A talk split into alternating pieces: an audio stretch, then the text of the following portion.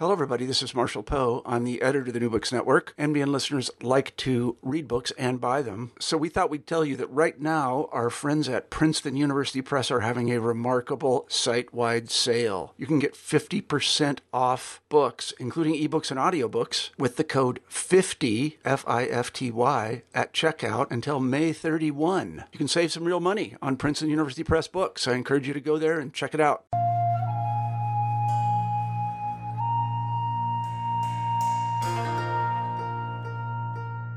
Hi, everyone, and welcome back to New Books in Buddhist Studies, a podcast channel on the New Books Network. I'm Sangseraima, your host of the channel, and we'll be talking to Klaus Dieter Mathes and Michael Sheehy today. We have two editors here, which will be wonderful, um, about their book called The Other Emptiness Rethinking Zhentong Buddhist Discourse in Tibet, published by SUNY Press. So, yes, welcome, both of you. Thank you so much for joining us. Yeah, welcome. And uh, thanks for doing this recording for us. Yes, Sarang thanks so much for inviting us on. Yeah, no, I've been very excited about this for a long time. So it's great to have you both here. So, yeah, so I think tell us a bit about yourself. Let's start with Klaus. Um, just kind of a bit about your background. Yeah, since early on, when I was uh, studying uh, Buddhism, I was uh, interested in models of reality uh, to explain uh, the new findings in modern physics, uh, what we have in quantum physics, for example, with a double slit experiment, the uh, entanglement and uh, the wave uh, particle like duality. And I was a little bit frustrated when I looked to Western philosophy. So I started studying Buddhism. And soon I found out you cannot just work with interpreters and you have to learn yourself Tibetan and talk to Tibetan learned masters uh, directly in their own language. And then I found out you have to do Sanskrit on top of that. And uh, so I uh, took up uh, uh my studies of uh, Tibetan and Indian studies, and with a focus on Tibetan Buddhist philosophy. And since the very beginning, I was interested in questions of emptiness, dependent arising, what is left over in emptiness, if there is at all something left. And so, uh, yeah, at some point I met uh, Tsultrim Gyaltso uh, Rinpoche, and I was really inspired by uh, his teaching and uh, his uh, also like emphasis of Shen Tong or like the empty of other uh, like approach to, uh, to emptiness. And uh, he made me study the Maitreya works and told me to do like research on Shen Tong. So that's how I got started to work on this topic. And I'm glad uh, that I met Michael Sheehy. That was, uh, I think, uh, when we started to talk about this project, that was at the IABS conference in Taiwan, wasn't it, Michael? And then uh, or even before I had organized a, a, panel on Shen Tong at the IATS conference in Vancouver. And then uh, Michael did another conference a year later in uh, uh Taiwan at the IABS conference. And then we thought like uh, it would be good to have a book project. But uh, I think we have to credit at this point Michel Martin, who like uh, first had the idea of this book and uh, also made established the contacts with SUNY. That's that's really a realization of quite a long yeah. project. Mm, yeah, uh, we have been uh, working for many years on that. Uh, I, normally, it, it, should be more fast to publish a book like that. But then again, you know, when you look at the list of the authors, it's like all like very important like scholars working in the field of Shentong uh, published in this book. And that's quite an achievement uh, to, to have uh, people like Matthew Kapstein, Dorji Wangchuk, and, and all these uh, important scholars uh, who, had, who have something to say or something important to contribute. Uh, they could publish, uh, we convinced them to publish in this volume. Yes, yes. That's very that's very unique. Yes, so it's a very exciting volume. And Michael, what about mm-hmm. you? So I began my interest in Buddhism and Buddhist studies um, really as a, kind of a child. I became very interested in meditation and um, understanding Asian medicine and uh, modalities of treatment and kind of contemplative methods and so forth. And then when I um, you know went to college, it became very clear to me that I could study this, and and I found that very exciting. So I spent my undergraduate studying uh, Buddhist studies and Asian religions, and um, during that time went to India and Nepal and started to travel in in Japan and Asia elsewhere, and um, after graduating uh, undergraduate, you know, I went back to India for a few years to, to study and to learn the languages. I knew I wanted to learn Tibetan at that time and had already begun to do so. Um, and then by the time I went to graduate school um, in Buddhist studies, I really became very interested in um, issues around uh, the nature of mind and what it is about the contemplative traditions, uh, Buddhist in general, but really Tibetan contemplative traditions, that um, you know was theorized from, uh, or at least supposedly theorized in philosophical language um, about contemplative experience. And um, you know, in so doing, and studying Madhyamaka and, and Yogacara and so forth, um, really came to Tibetan interpretations of that and I was very much uh, studying kind of Nyingma Kagyu interpretations at that time, and was sort of on a path to do a dissertation, probably in um, sort of Dzogchen veins of thought. But um, uh, I had a friend of mine when I was in graduate school who, who was in India. She came back and she said, "Oh, I met this lama, and he came from Tibet, and he gave me this book, and I promised him that I would translate it."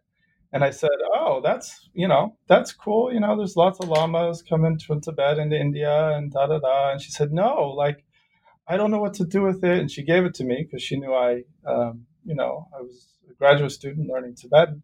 And I said, "Yeah, that's cool." And I just kind of put it on the shelf. Um, I remember very distinctly the shelf in my my kitchen there, my bookshelf, and thought nothing of it. Just let it sort of um, collect dust. And then one morning I went and I picked it up and um, I started to read it, and it was by a, a Khenpo from a Jonang monastery in uh, Zamtang in eastern Tibet, in Amdo, who had come to India, and he had written this book and published it in India in Tibetan. And it was on philosophy and the history of all what he called the five schools or traditions of Tibetan Buddhism, including the Jonang.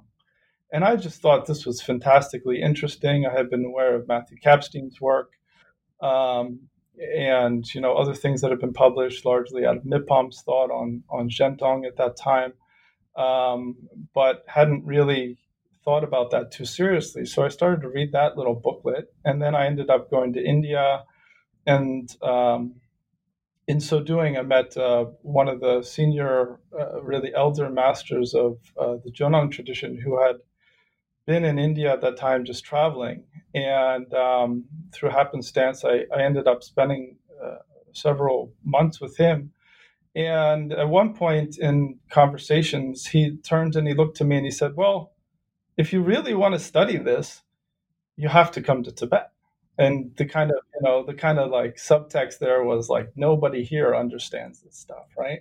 Like, you know, because there were really no Jonang Lamas, uh, very few in exile. Um, and we were actually at Shimla at the monastery, which is the headquarters of the Jonang in, in, uh, India at the time. And I said, okay. And so I went and I went and spent the next three years in um, Golok in a monastery, a Jonang monastery in eastern Tibet. And I started to study this kind of um, wholeheartedly and intensively and my dissertation ended up on, uh, you know, on the Jonang and so forth. So that's how I became immersed in sort of Jonang and Zhentong thinking. Yeah. So I guess you both have a background in the Kagyu, and then you branched off at some point because of this auspicious coincidence. Well, I have to, uh, to add that uh, Tsultrim Gyaltso made me study the works of Dolpopa right away. And uh, of course, I got also interested in uh, studies. And uh, I'm traveling to Eastern Tibet, to Amdo, and meet uh, like Chonang Khenpos. We had invited uh, Khentrul Rinpoche for a full semester as a visiting professor to Vienna three years ago to uh, teach on uh, Kala Chakra and Shentong, how Shentong view can be justified on the basis of Kala Chakra. And uh, we are also working in a, a current project with Khenpos in uh, and in Golok also. So, uh, like, we have a lot of, uh, in common, so to say, Michael and I. Yeah, definitely. So, Klaus, you already said a little bit about how this book manifested in the form it is. It all began in Taiwan, right? How long ago was that? Tell us a bit more. Yeah, I had to correct myself. It, it started in Vancouver, in fact. It, uh, it's uh, like in 2010, we had uh, a conference of the International Association of Tibetan Studies, and I had organized a panel on Shentong, and uh, a few of the contributors to the volume were there at the panel. And then, uh, like uh, just a year later, at the International Association of Buddhist Studies conference in Taiwan, Michael had organized a similar panel on Shentong, and then uh, some who were there in Vancouver, like were again in the panel in uh, Taiwan, and then we started to have the idea to, uh, to publish the like papers uh, we read and uh, also invite other important like scholars who work on in the field of uh. And then uh, that's how the whole project started. Yeah. Mm-hmm. I don't know whether uh, you want to know more about uh, the history of how the book was produced. no, that's okay. I think we can jump right into the book. So I think the mm. thing that really struck me was like he's already mentioned, the number of scholars who are involved in this project, and also the fact that this is the newest thing that's trying to engage with the Rangtong Shentong argument, which has been a huge problem debate uh, for many many years. So, yeah, I guess we can jump right into the book and tell us a bit more about the contents. Okay, fair enough. Uh, I think uh, it's important uh, to say something about the, the Rangtong Shentong uh, distinction a bit. Uh, it's not so much uh, about uh, that there are some like sources like the sutra, some sutras or some treatises, some tantras, which support the view that there is something left in emptiness, that there is something existing ultimately which is empty of other, which does not belong to it. But uh, the point is that uh, we have two different competing models of hermeneutics. So uh, one uh, is following mainly the uh, hermeneutics of uh, Chandrakirti, and the other one follows the hermeneutics of the Yogacara and Garbha school. That's mainly based on the, the Sandhinirmochana Sutra, and where uh, three cycles of uh, teaching are, propounded. And uh, so this opposition between uh, Rangtong and Shentong, or self empty and other empty, can be traced back uh, to India. Uh, to the beginning of the Yogacara school and then the reaction of the Madhyamakas to the Yogacara school. Michael, do you like to uh, add in something, or shall I just? No, that's great. You know, I think um, just the conception of the book was really to bring together these international collaborators. I think there's 11 authors, including Klaus and myself, and they're really leaders in the field. I mean, um, there's very few scholars who've been publishing on Shentong. Um, as we begin our book, uh, in the introduction that Klaus and I co authored, really there's been a preponderance of scholarship in English language and arguably Western languages on uh, Rangtong presentations of emptiness, as if that is um, the exclusive, almost, uh, as it's largely been presented, um, understanding of what emptiness is, according to Tibetans and even um, from the Indian canonical literature. And yet, that's not um, the case in Tibet. And it's not the case amongst Tibetan thinkers historically. So, what we do in this, what this book does is a kind of collaboration of scholars, is brings these different voices and perspectives um, into conversation about what is Zhentong, about the multiplicities of Zhentong, about the diversities and varieties of Zhentong philosophical thinking.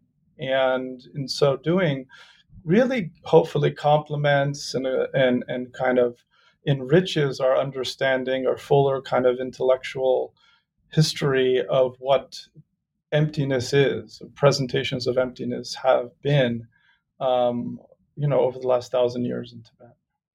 That's correct. Yes, I notice how you cover all of the different traditions and all these wonderful authors from the Tibetan history are covered also. Yeah, and maybe I like uh, to add that uh, the Tibetan discussion about Shentong and Rangtong is a continuation of what we had already in India. And uh, so we can uh, look at uh, the Sandhinirmochana Sutra and the uh, like definition of the uh, three Dharma chakras, the three wheels of uh, teaching, and how they define them. And like we have on the one hand the Yogacara school, which says that the third Dharma chakra, the third wheel of teaching, which uh, contains Yogacara works and uh, Tathagata works or Buddha nature works, uh, is a definitive meaning. And that means that uh, the uh, idea prevails that uh, Buddha nature ideas, that uh, Shentong ideas, uh, were the like uh, final intention of the Buddha. So that means that uh, the whole corpus of the Buddhist teaching, including Madhyamaka and everything else, needs to be interpreted against the background of the Sandhinirmochana Sutra and the Shentong interpretation. Whereas uh, the other camp, those who follow uh, Chandrakirti, they uh, criticize the Sandhinirmochana Sutra and find fault with Yogacara, uh, with the Yogacara tenet such that uh, they claim a cutoff potential that a big group of sentient beings uh, cannot attain uh, Buddhahood at all, or that they uh, claim the ultimate existence of something dependently arising, which is uh, philosophically not uh, possible according to the Madhyamaka school. And then they argue in line with uh, Dharmakirti or based on uh, Dharmakirti, how can you follow the hermeneutic of a sutra which has uh, so uh, serious faults? And uh, then uh, the reaction was, well, sorry, but uh, the Yogacara system doesn't have these faults. Yeah, so like we are not claiming the ultimate existence of the dependent nature, and we don't really mean that uh, a big group of sentient beings is completely cut off uh, the possibility to attain a Buddha, because everybody has a Buddha nature and everybody has a fundamental natural potential. So these kind of discussions were going on since the sixth and seventh century, or even earlier. And uh, I mean, I could go a little bit more into detail and uh, like uh, how the Chonangpas and uh, the Shentongpas uh, defended uh, their hermeneutics, uh, which is quite interesting. And you find that in the introduction of our book. And I don't know, like whether you want to have a summary of that or not, but maybe. yeah, it's like uh, well, what Chandrakirti does is uh, in his Madhyamaka Avatara, uh, which is his main uh, Madhyamaka work, uh, he criticizes uh, the Yogacara school and the Yogacara tenet, and basically he uses um, the Madhyamaka argument for that things cannot arise from other. Yeah, that means you know like that. if something is really separate uh, then it cannot uh, function as a cause. So if causes and, and effects are completely separate from each other, if they exist inherently uh, in an independent way, there can be no mutual interaction, and uh, so there cannot be uh, an arising from other. And uh, based on this argument, Chandrakirti refutes the Yogacara model of reality which claims that there is a, a dependent nature. And then, uh, and that's even more interesting now, is that uh, he like uh, explains why the Buddha was teaching the Yogacara all the same. And uh, then uh, his hermeneutics uh, start. And he explains that, well, there is a need to encourage students uh, who would uh, turn away from Buddhism if you told them that everything is empty of an own nature. So, in order to encourage them, uh, you need uh, to tell them, well, don't worry, you have a Buddha nature. And uh, then uh, that means that the teaching of a Buddha nature and on which our Shentong doctrine is based would have only provisional meaning. You would tell it only uh, students who are frightened of the profound and deep uh, understanding of emptiness. And then uh, he quotes uh, the Lankavatara Sutra. And uh, the way like, you find in the Lankavatara Sutra a dialogue between the Bodhisattva Mahamati and the Buddha. And Mahamati asks the Buddha, Well, why did you teach Buddha nature, and which is endowed with all the different qualities? Isn't that uh, a heretic teaching? Isn't that similar to what uh, the non Buddhists uh, say? And then you have this uh, statement uh, well, thinking of uh, emptiness and non arising and wishlessness and so on, I was making use of the word Buddha nature in order to not turn away or frighten students who are afraid of emptiness. Now, uh, Chandrakirti takes this uh, part, this passage, as a proof that uh, the teaching of Buddha nature uh, has uh, only provisional meaning and that the Buddha was uh, thinking of emptiness when he was teaching Buddha nature. But when you look at the passage carefully in the Lankavatara, uh, it does not say that the teaching of Buddha nature has provisional meaning. It only says uh, that uh, you find an equation of Buddha nature with emptiness. And now the question arises does the Lankavatara Sutra teach uh, the Madhyamaka emptiness of uh, Chandrakirti, or does it uh, rather teach another form of emptiness? And when you look at the Lankavatara Sutra, it is clear that it's mainly teaching Yogacara emptiness, that uh, its main tenet is the three nature uh, theory. And uh, there is uh, one passage in the Lankavatara uh, which like introduces like to a sevenfold distinction of emptiness, and it says, well, because you are too much attached uh, to like uh, different items we have to uh, because you're too much attached to what is the, the imagined nature we have to make use of the words non-arising and emptiness and so on so it's clear that the lankavatara somehow restricts the validity of emptiness or understands emptiness in terms of the uh, imagined nature. And uh, then, you know, like it continues and uh, gives different types of emptiness. And uh, what is quite interesting in this whole discussion is the seventh emptiness. It uh, speaks of an inferior emptiness, the emptiness of the one from the other. And uh, like the Lankavatara uh, uses a formula, uh, something like uh, which X is not like found in which Y, that Y is empty of X. Or like to put it in another word, like this room, in this room, uh, there is no elephant. Hence, uh, this room is empty of an elephant. Now, you have this formula also in Yogacara and uh, Garbha.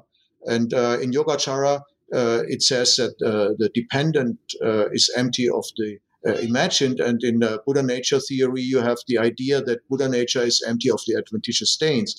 But the main difference to the Lankavatara is like when the Lankavatara Sutra is teaching the emptiness of the one from the other, then uh, it uh, like uh, gives us an example a place in the jungle uh, which is not empty of monks but it is empty of elephants and other animals sorry.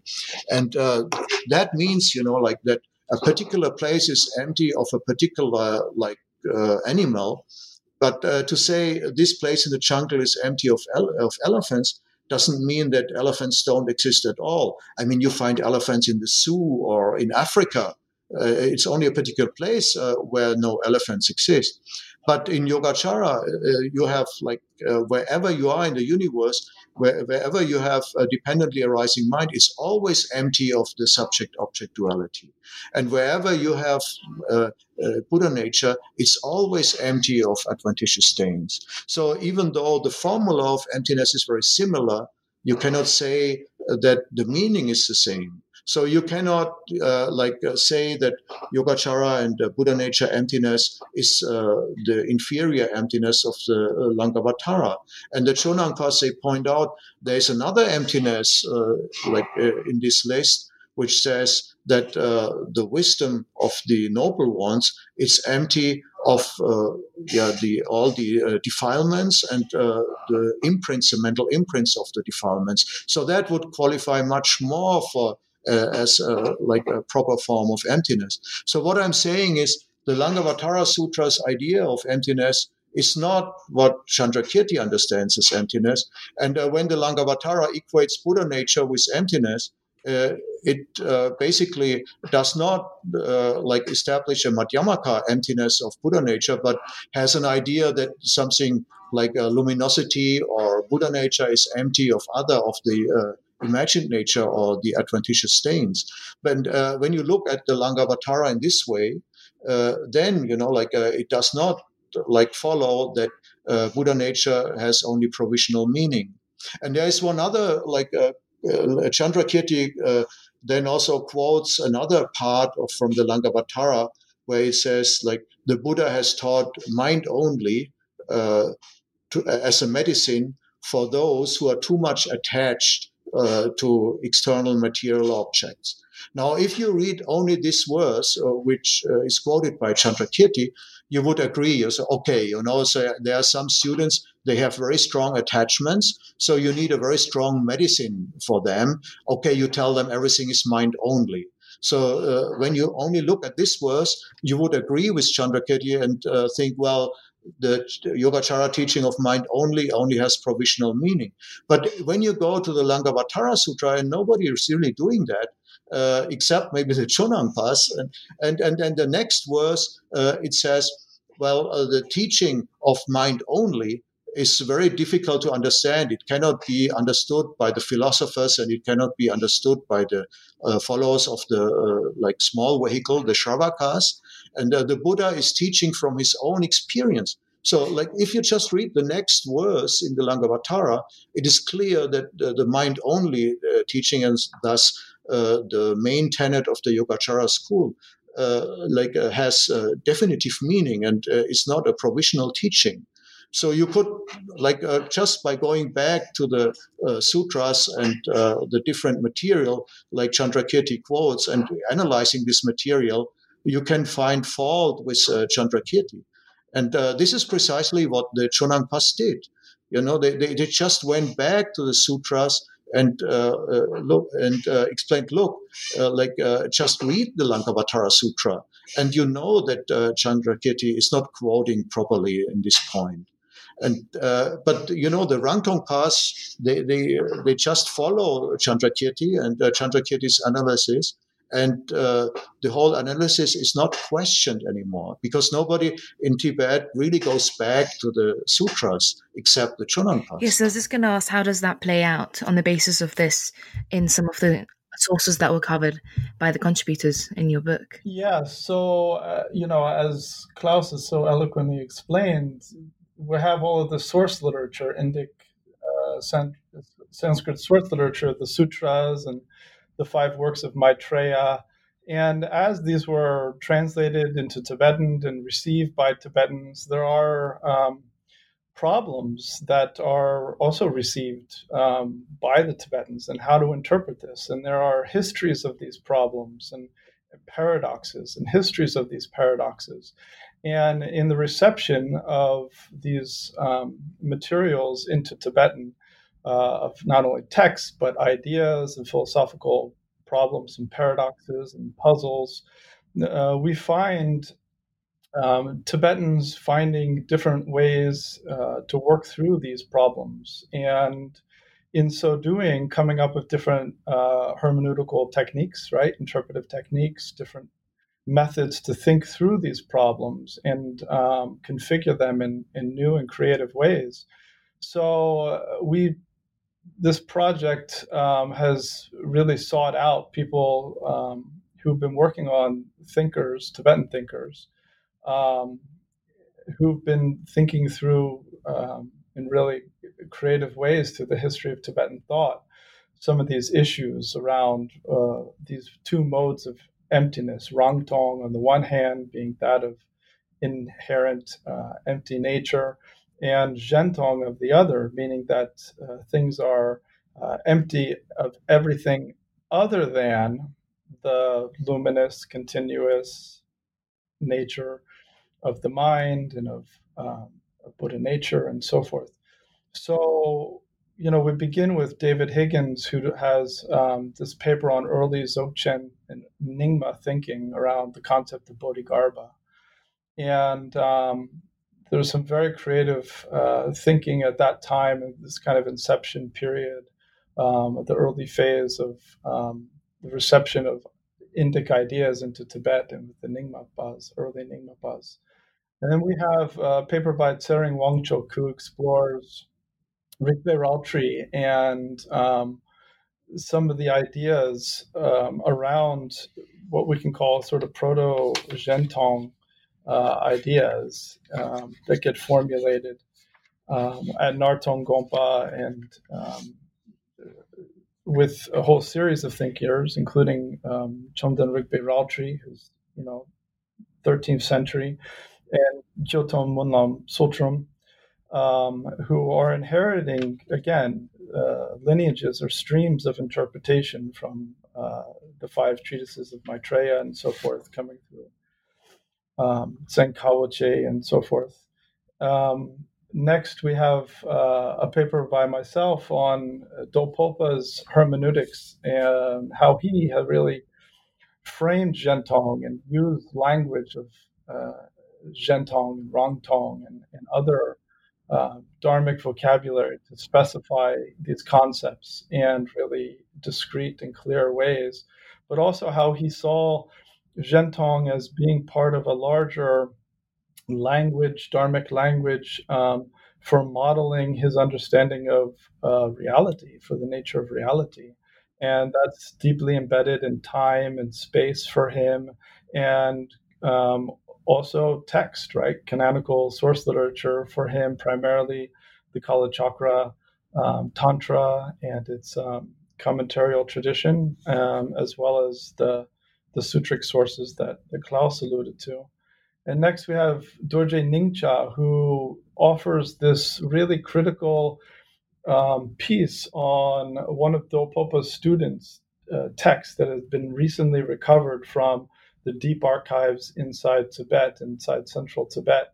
And it was lost, um, and it's a very rare manuscript um, that came out over the last uh, well over the last two decades. And uh, Dorje Ningcha um, uh, recovers this text uh, from uh, Garung Le Jiaotsen, who's one of Dolpopa's uh, primary disciples. But the text is a polemical text in which he is actually in conversation and actually in debate with Rendawa. Uh, with thinkers like, uh, uh, you know, Tsongkhapa's um, mentor, and it captures these kind of polemical back and forth um, issues between uh, what becomes Gelugpas and Jonangpas at this critical moment in um, the intellectual history there in the late 14th, early 15th century. And then next we have a paper by Klaus in which he um, goes through and unpacks uh, Zhentong views in the Karma Kagyu tradition. And that's followed by uh, a paper by Martina Draszczyk, who um, again unpacks thinkers in the Kagyu tradition um, who have been really critical in formulating um, ideas around Zhentong. We have the eighth Karmapa Mikyo Dorje, um, who's well known, but also the first Karmapa, uh, first Karma Trinli, um, the seventh Karmapa, Chödrag Gyatso, the second Shamarpa, Khachö Wangpo, and so forth. So Martina um, goes through in her contribution and, and unpacks them and, and, really brings them to light.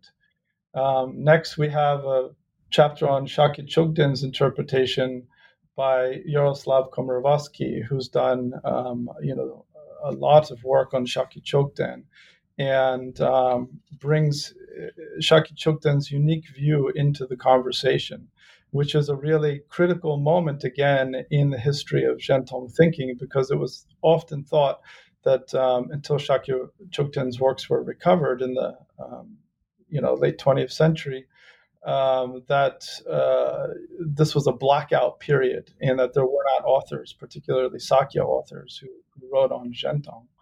Um, but we now know that that's not the case. And then we have it uh, again, following chronologically in order here, another paper by Klaus in which he um, illuminates Taranatha's paper, uh, Taranatha's text in his paper on Dolpopa and Shakya Chokden's views. That really um, is a Tibetan making sense of disparate Tibetan views of Zhentongpas.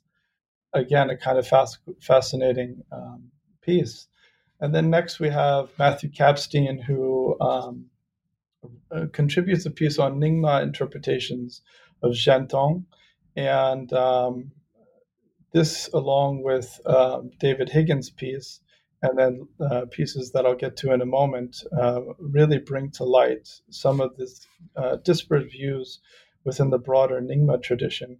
And in particular, Matthew Kapstein focuses his work or his paper on Leilung, uh, on uh, Lochen Dharma Shri, rather, and um, the thought around uh, Zhentong and Rangtong distinctions within the Nyingma system, according to uh, a text that he wrote. Next, we have Douglas Duckworth, who does um, uh, a paper on Mipam. Uh, so we have two papers on Mipam in here, uh, him along with Dorji Wangchuk. And Mipam Gyatso is one of the critical Nyingma thinkers on Zhentong. And the two of them, both Douglas Duckworth and Dorji Wangchuk, present um, different views on Mipam's thinking um, around uh, different issues concerning Zhentong. And from that, we have a paper by Marc Henri Deroche on uh, Rimé discourses around Zhentong, and in particular, Jamgön Kongtrul and Jamyang Khyentse Lodzo's, uh, Jamyang Khyentse Wangpo's presentations of um, Zhentong and how they use uh, Zhentong as a platform for uh, Rimé thinking and the Rimé discourses at the turn of the century. And then the last piece, um, last chapter in the volume is one by myself in which I talk about Khenpo Lodro Dragpa and the Jonang scholastic renaissance in the 20th century and how through um, the revival of thinkers largely based on, on works that um, in motion by Jamgön Kongtrul, and before that by um, by Sewon Norbu. We have a renaissance of thinkers uh, who are Jonang and who have been now in Amdo by that time. Um, uh, you know, um, from well, you know, from the 17th century, um, but even before, and um, have a scholastic renaissance of sorts amongst the Jonangpa. So it really is a kind of whole vision, a whole kind of arc. Not to say that we're all inclusive of all Zhentong thinkers, but you get to see a kind of arc um, of the trajectory of different types of thinkers through the volume. So I guess there's two things going on here. There's the Tibetan thinkers interpreting the original Indian works, and then there's also Tibetan thinkers interpreting earlier Tibetan thinkers and trying to bring that all together in their arguments. Can you say a little bit more about how they do this and what comes out of that? That's fascinating. Well, that's a, a very uh, good question, and uh, we have to. Up to now, we were just presenting Zhentong as if there was just a Zhentong view, or just one way of how something ultimate can be empty of something which does not belong to it. But uh, in fact, there are uh, different types of Zhentong, and uh, I started to realize that when I uh, started to study Taranatha's uh, analysis of uh, Shakya Chokden and Dolpopa. And uh, the main difference between the two uh, according to Taranatha, but also like when you go to the works of Dolpopa and uh, Shakya Chokden themselves, that can be confirmed, is that the, the ultimate for uh, Dolpopa is really something uh, transcendent. It's beyond space and time, and uh, it's uh, permanent in the sense that it's outside of time and uh, so like uh, and the relative is is everything else it's uh, so the dependent arising uh, does not belong to the ultimate truth uh, for uh, Dolpopa and also other uh, Chonangpas. That's something really important uh, to remember when you talk about uh, Chonang Shentong.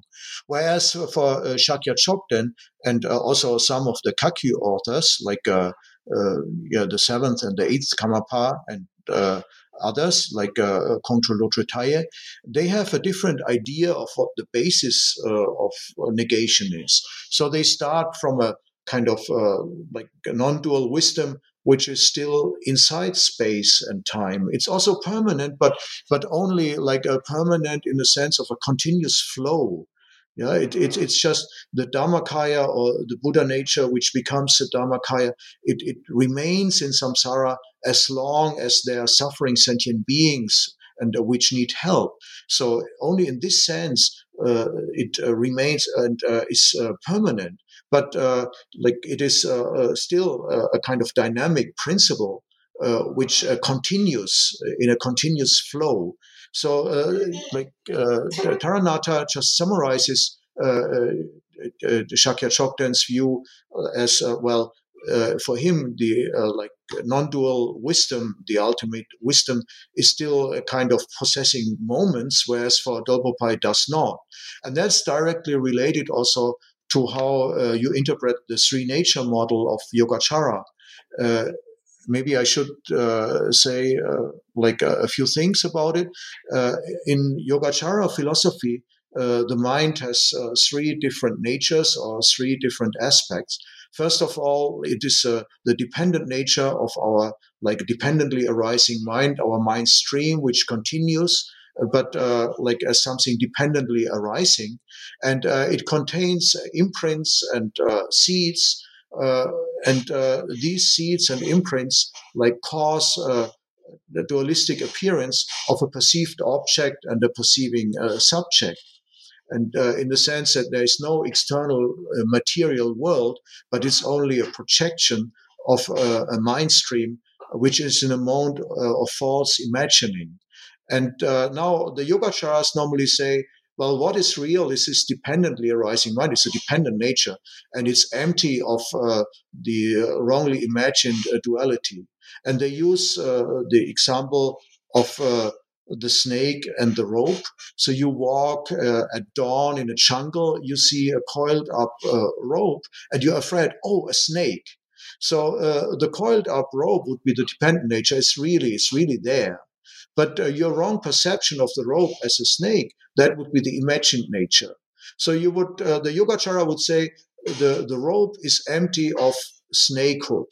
Yeah, so, so that what is really there, the dependently arising mind, uh, is empty of uh, the wrongly uh, imagined uh, duality. And the perfect nature would be just the dependent nature empty of the imagined nature. That would be the like a more standard way of uh, Shentong in Yogacara. But then you, you have uh, uh, alternatively a different model uh, which uh, favors uh, like the Buddha nature idea, which is empty of adventitious stains. And when you relate Buddha nature idea to the three nature model, you have to accommodate the, also the dependent nature in the adventitious stains like uh, uh, so the uh, what is negated is then not only the imagined nature but also that which causes it so to say the dependent nature and then you end up with a model like having uh, the perfect nature uh, which is equal to the Buddha nature, and this is empty of the imagined and the dependent. So that already, you know, constituted two different models of Shentong, and you had that already in India.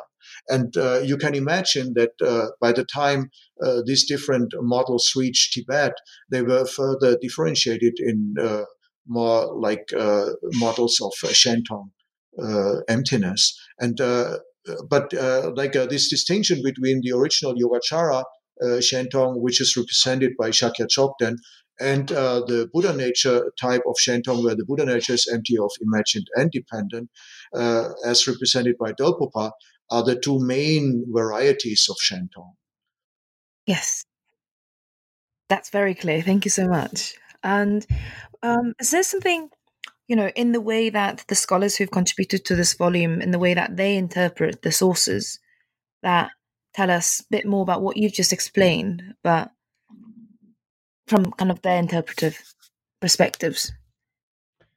Yeah, so Tibetans were wrestling with these um, problems, with these issues. And what we see here is an intellectual history and a literary history um, that gives, again, a kind of arc to these problems. And there's not, you know, a solution um, to how to resolve some of these problems and, and puzzles. In fact, what we find um, are Tibetan thinkers who are um, working within the confines of a tradition, um, an intellectual tradition, a literary tradition, a cultural tradition um, that's, that's Buddhist.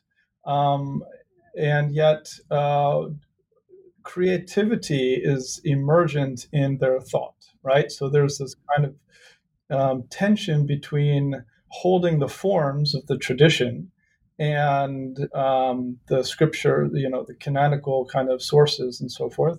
And at the same time, understanding that there are interpretive modes and there are creative and um, ways of expressing this. And there's new language that um, can be um, evolved in these kind of expressions. And we find this through thinkers all the way up um, through the Tibetan tradition. And I think that each of the um, exemplary chapters in this volume um, speak to that kind of creativity of Tibetan thinking and that kind of, um, again, sort of wrestling with ideas because there's this inherent tension between that which is empty um, because it's temporary and it's tangible and it's observably empty, right? It lacks an intrinsic identity.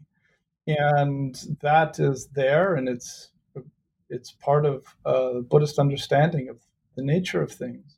And yet there's also this understanding that there's something other than what's empty, right? There's something that's continuous. There's something that's constant. There's something that's luminous.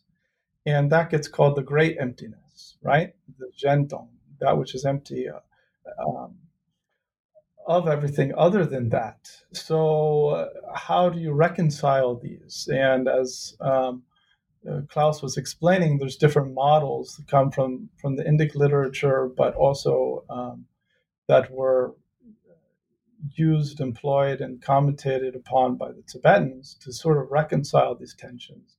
And yet, um, there's also a complementarity because for the Zhentong thinkers, um, it's not like there's no Rangtong, right? It's not that uh, Rangtong um, doesn't exist. There's no denial of the intrinsically empty nature of temporary tangible phenomena. No, not at all. In fact, what they're saying is that there's a whole complementarity here and that we need to look at. And that was very much from Dolpopa onward, certainly, the project. Um, and then there become different her- hermeneutical frames and interpretive ways of thinking and writing, expressing, communicating that.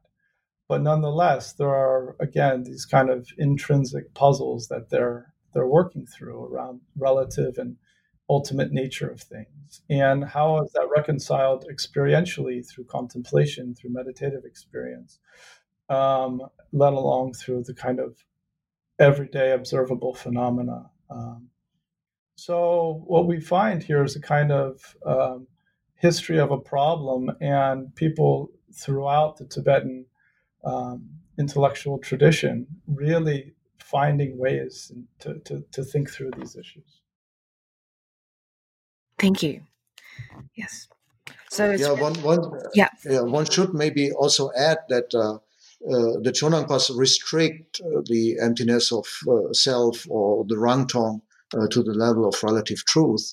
And uh, that's, of course, in the eyes of the Gelugpas, that would be something outrageous. Yeah. They would never accept that. I mean, so uh, there are really different camps, and uh, there, there, has been a lot of uh, discussion backward and forward uh, going on. But, well, the whole thing is that, like, we have a, a, Tibetan Buddhist canon, the Kangyur and the Tengyur, the words of the Buddha, which includes, according to the Tibetan tradition, also like the Mahayana like uh, texts and teachings and the tantras, and then you have all these Indian commentaries uh, from different uh, like uh, camps. You know, you have the Madhyamaka, the pure Madhyamakas, then you have the different types of Yogacara, then you have uh, Buddha nature uh, sutras and teachings, then you have the the tantras like the Kala Chakra with the concept of a primordial Buddha that you are already a fully developed Buddha throughout beginningless time. Now, you know, like how do you bring that all together? So, like, if this is all uh, the word of the Buddha, and if uh, like uh, all these commentaries are valid, good commentaries by Indian like scholar practitioners, so how do you explain? And then uh, you have different hermeneutical systems. You have the hermeneutics of Chandrakirti, you have the hermeneutics of the Yogacaras, you have the hermeneutics of the Buddha nature. So that's uh, setting, you know, the the rules of the game and uh, with that you know you, you have really different options yeah? And uh, the goal is always uh, to formulate one consistent uh, like uh, stringent yeah teaching which includes all the buddha words. So that's uh, the big uh, aim always you know whether you follow chandrakirti or whether you follow uh, the Sandhi sutra uh, you need to uh, explain well, if you follow, if you decide uh, to have a Shentong view, you need to be able to explain not only the Maitreya works and not only the like uh, the, the Buddha nature and, and some Kalachakra passages which support you directly, but you need also to interpret the Prajnaparamita. You need to uh, be able to interpret everything. And in, uh, on the other side, if you decide to go with Chandrakirti, then you have to explain why like uh, the Buddha taught like a Buddha nature and all that, and how could uh, Buddha nature all the same mean Rangtong? And uh, like uh, you can see, like uh, that, uh, given the complexity of the like parameters, like all like different forms of interpretations can develop, and basically that happened in Tibet. So you, you have like right from the beginning of the second diffusion of uh, Buddhism and probably uh, already much earlier, as uh, like David Higgins has shown in his article, uh, like different varieties of explaining uh, you know, the whole corpus of uh, Buddhist teaching. Um, so another thing that jumped out at me was the extensiveness of the notes for each of the chapters, which for me was very useful in looking at, you know, the sources, pointing me in different directions to kind of look into that more in the original sources. So, do you have a vision for how you'd want this book used for research, for teaching out in the world that now it's there? Yeah, thank you. I mean, this is something that Klaus and I um, discussed throughout the project, and along with our editors at, at SUNY. And there was a point uh, before this book, not too long ago, uh, where there was no source book to study Zhentong um, in an undergraduate or, or graduate seminar on Buddhist philosophy or um, world thought, uh, etc., and uh, let alone you know Tibetan philosophy. And we thought one of the things we want to accomplish um, is to do is to present serious scholarship on this topic from a variety of international um, scholars who are thinking through different Tibetan um, issues and, and, and uh, exemplary figures, but we also want to make it accessible to undergraduate audiences, to graduate audiences who are learning Tibetan, as well as the specialists. So we did our best to really um, provide names and phonetics, for instance, but and, and dump a lot of the annotated uh, information including um, Wylie for text and you know transliteration for uh, Tibetan and so on and so forth, um, all the technical notes into endnotes, so that none of that is lost, and um, people who are interested in doing graduate work or, or, or scholarship in general have this resource book. But it's also something that somebody who is teaching in an undergraduate university who wants to um, have uh, some representation of Tibetan thought can pull a chapter or can use the whole volume. Um, and we thought it was important that um, there be a source book for studying Zhentong um, for people who are uh, students as well as scholars. I think you successfully did that, at least from my understanding of the book so far. so, congratulations. And practitioners as well. I cannot tell you how often, you know, I have people who um, are just interested in Zhentong, want to learn something about the Zhonang or so on and so forth, and they'll email me. And I mean, it's uh, I'm sure Klaus is the same. There's so there's such a hunger amongst um, uh, you know Dharma practitioners to learn more, and we wanted to give them something that they could uh, read as well because there's so little published on these topics in the English language. Yeah, it's definitely a, a very much needed uh, study and book, and especially uh, for practitioners who meditate, because like uh, when you uh, talk about the ultimate qualities, uh, which are not empty, uh, you need to have some kind of like meditation experience. So it, it talks to a, like a meditator you see, like uh, when you are doing philosophy and you analyze, you're in a conceptual mind frame, and so you're you're still caught in a subject-object duality, even though you might have a very subtle like model of reality you're still caught in this conceptual mind. But uh, like when you meditate and uh, like have some glimpses of Dzogchen or Mahamudra experience, then uh, like uh, you also experience emptiness. And then when you like uh, after you have established or you see that everything lacks an independent existence and uh, is empty then what you know like uh, are you then in a vacuum uh, is there complete nothingness and uh, no, you know, there, there is a kind of a luminous presence, a luminous awareness, a pristine awareness which emerges. Uh, and uh, uh that, you know, like uh, can be accessed only like if you go beyond duality. And it is inexpressible. So, like when you talk about that, like uh, you reify you, you there's a danger to reify it so uh, okay you know like you could say you better don't talk about it at all but you know like you can say look, you know, like I can still try to use language to communicate, which is uh, inexpressible. And that's basically what the Buddha did, right? When you go look at the Lalita Vistara Sutra, uh, it says, well, I, the Buddha said, I have found such a profound Dharma, so wonderful, but I won't be able to teach it to anybody. I better go to the forest and stay quiet. And then, you know, all the story. Then Indra and Brahma came, please teach, please, you know, like uh, uh, turn the wheel of the Dharma. And then uh, the Buddha, for the remaining 45 years of his life, he was uh, traveling around in India and uh, he was teaching what is inexpressible. So that's the beginning of uh, the Buddhist teaching, if you want yeah and uh, so like uh, this question you know like uh, of an ultimate of a luminous buddha nature which is empty of the adventitious that's very much relevant uh, like for every buddhist and especially for those who practice. Yes that's that's correct. And i really hope this will achieve everything that you just talked about. And i think both of you mentioned when we started um, today that you both had an interest in understanding reality. And that's kind of some of your initial interest into this topic. Um, so, along your journey, reading these texts and interpreting them, and also writing this book and editing the volume, do you feel like some of those questions have been answered about what reality is through this discourse? Well, I think yes.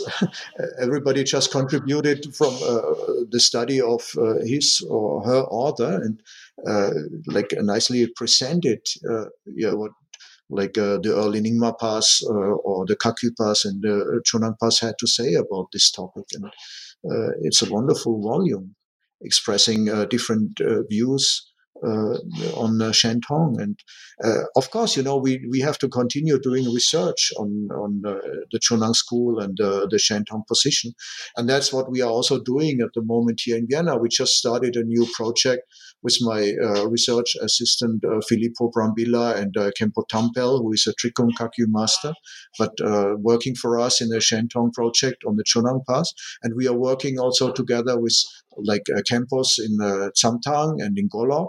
And uh, so we are uh, looking at how the uh, Kalachakra Tantra and its Indian commentaries, the Vimala Prabha, can be used as a doctrinal basis for the Shentong view. and uh, uh, we just started this new project and there's so much more to discover and uh, to analyze and i think in the future like there will be more information on uh, Zhonang and Shentong. Yes, so much very very much look forward to it.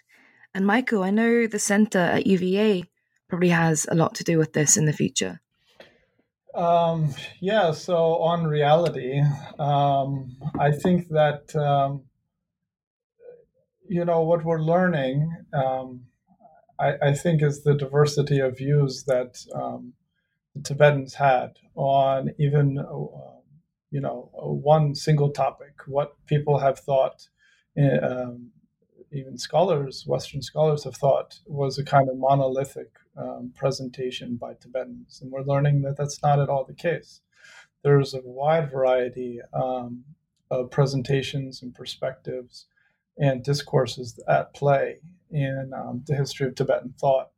And um, reality is is is is that right? It's multi-perspectival, and um, so I think that this volume represents that, at least in the vein of thinking and philosophical thinking around Shentong. I, uh, as far as um, sort of projects on the horizon for me, yeah, here at UVA we have um, a project that we're undertaking um, to look at contemplative traditions and through models and, and methodologies that, that David Germano and I have developed for looking at contemplative literature, particularly um, practice instruction, guidance texts, procedural instructions, etc., and how Tibetans have organized, structured, thematized um, uh, contemplation. And in so doing, our project sort of thinks through, uh, theorizes, and, and has interpretive frameworks for uh, what we call contemplative literacy. Um, and that the idea of contemplative literacy is something um, that we can uh, discover, something that we can unpack through analysis and interpretation. So, again, we're developing models and methods for doing that across different contemplative practices and, and traditions, um, Tibetan. And then my own work um, on the Jonang, outstanding at the moment, is a, um, a monograph that I have had in the works which will be an intellectual history of the Jonang tradition. And that's um, something I've been working on for um, some years, and I have to uh, be bringing it to fruition in the coming year. So. Mm. Well, we'd love to have you back once it's out. Oh, well, thank you. Mm. Yes, and both of you, um, thank you so much for being with us here today. And I know we've taken up quite a lot of your time already on a Friday, so very much appreciated and good luck with all of your future work. And right, very much look forward to having you both back at some point um, for your future works. Wonderful. Thanks so much. yeah, thank you also so much uh, for your very good questions and uh, for organizing this interview. Thank you so much, Sangseraima.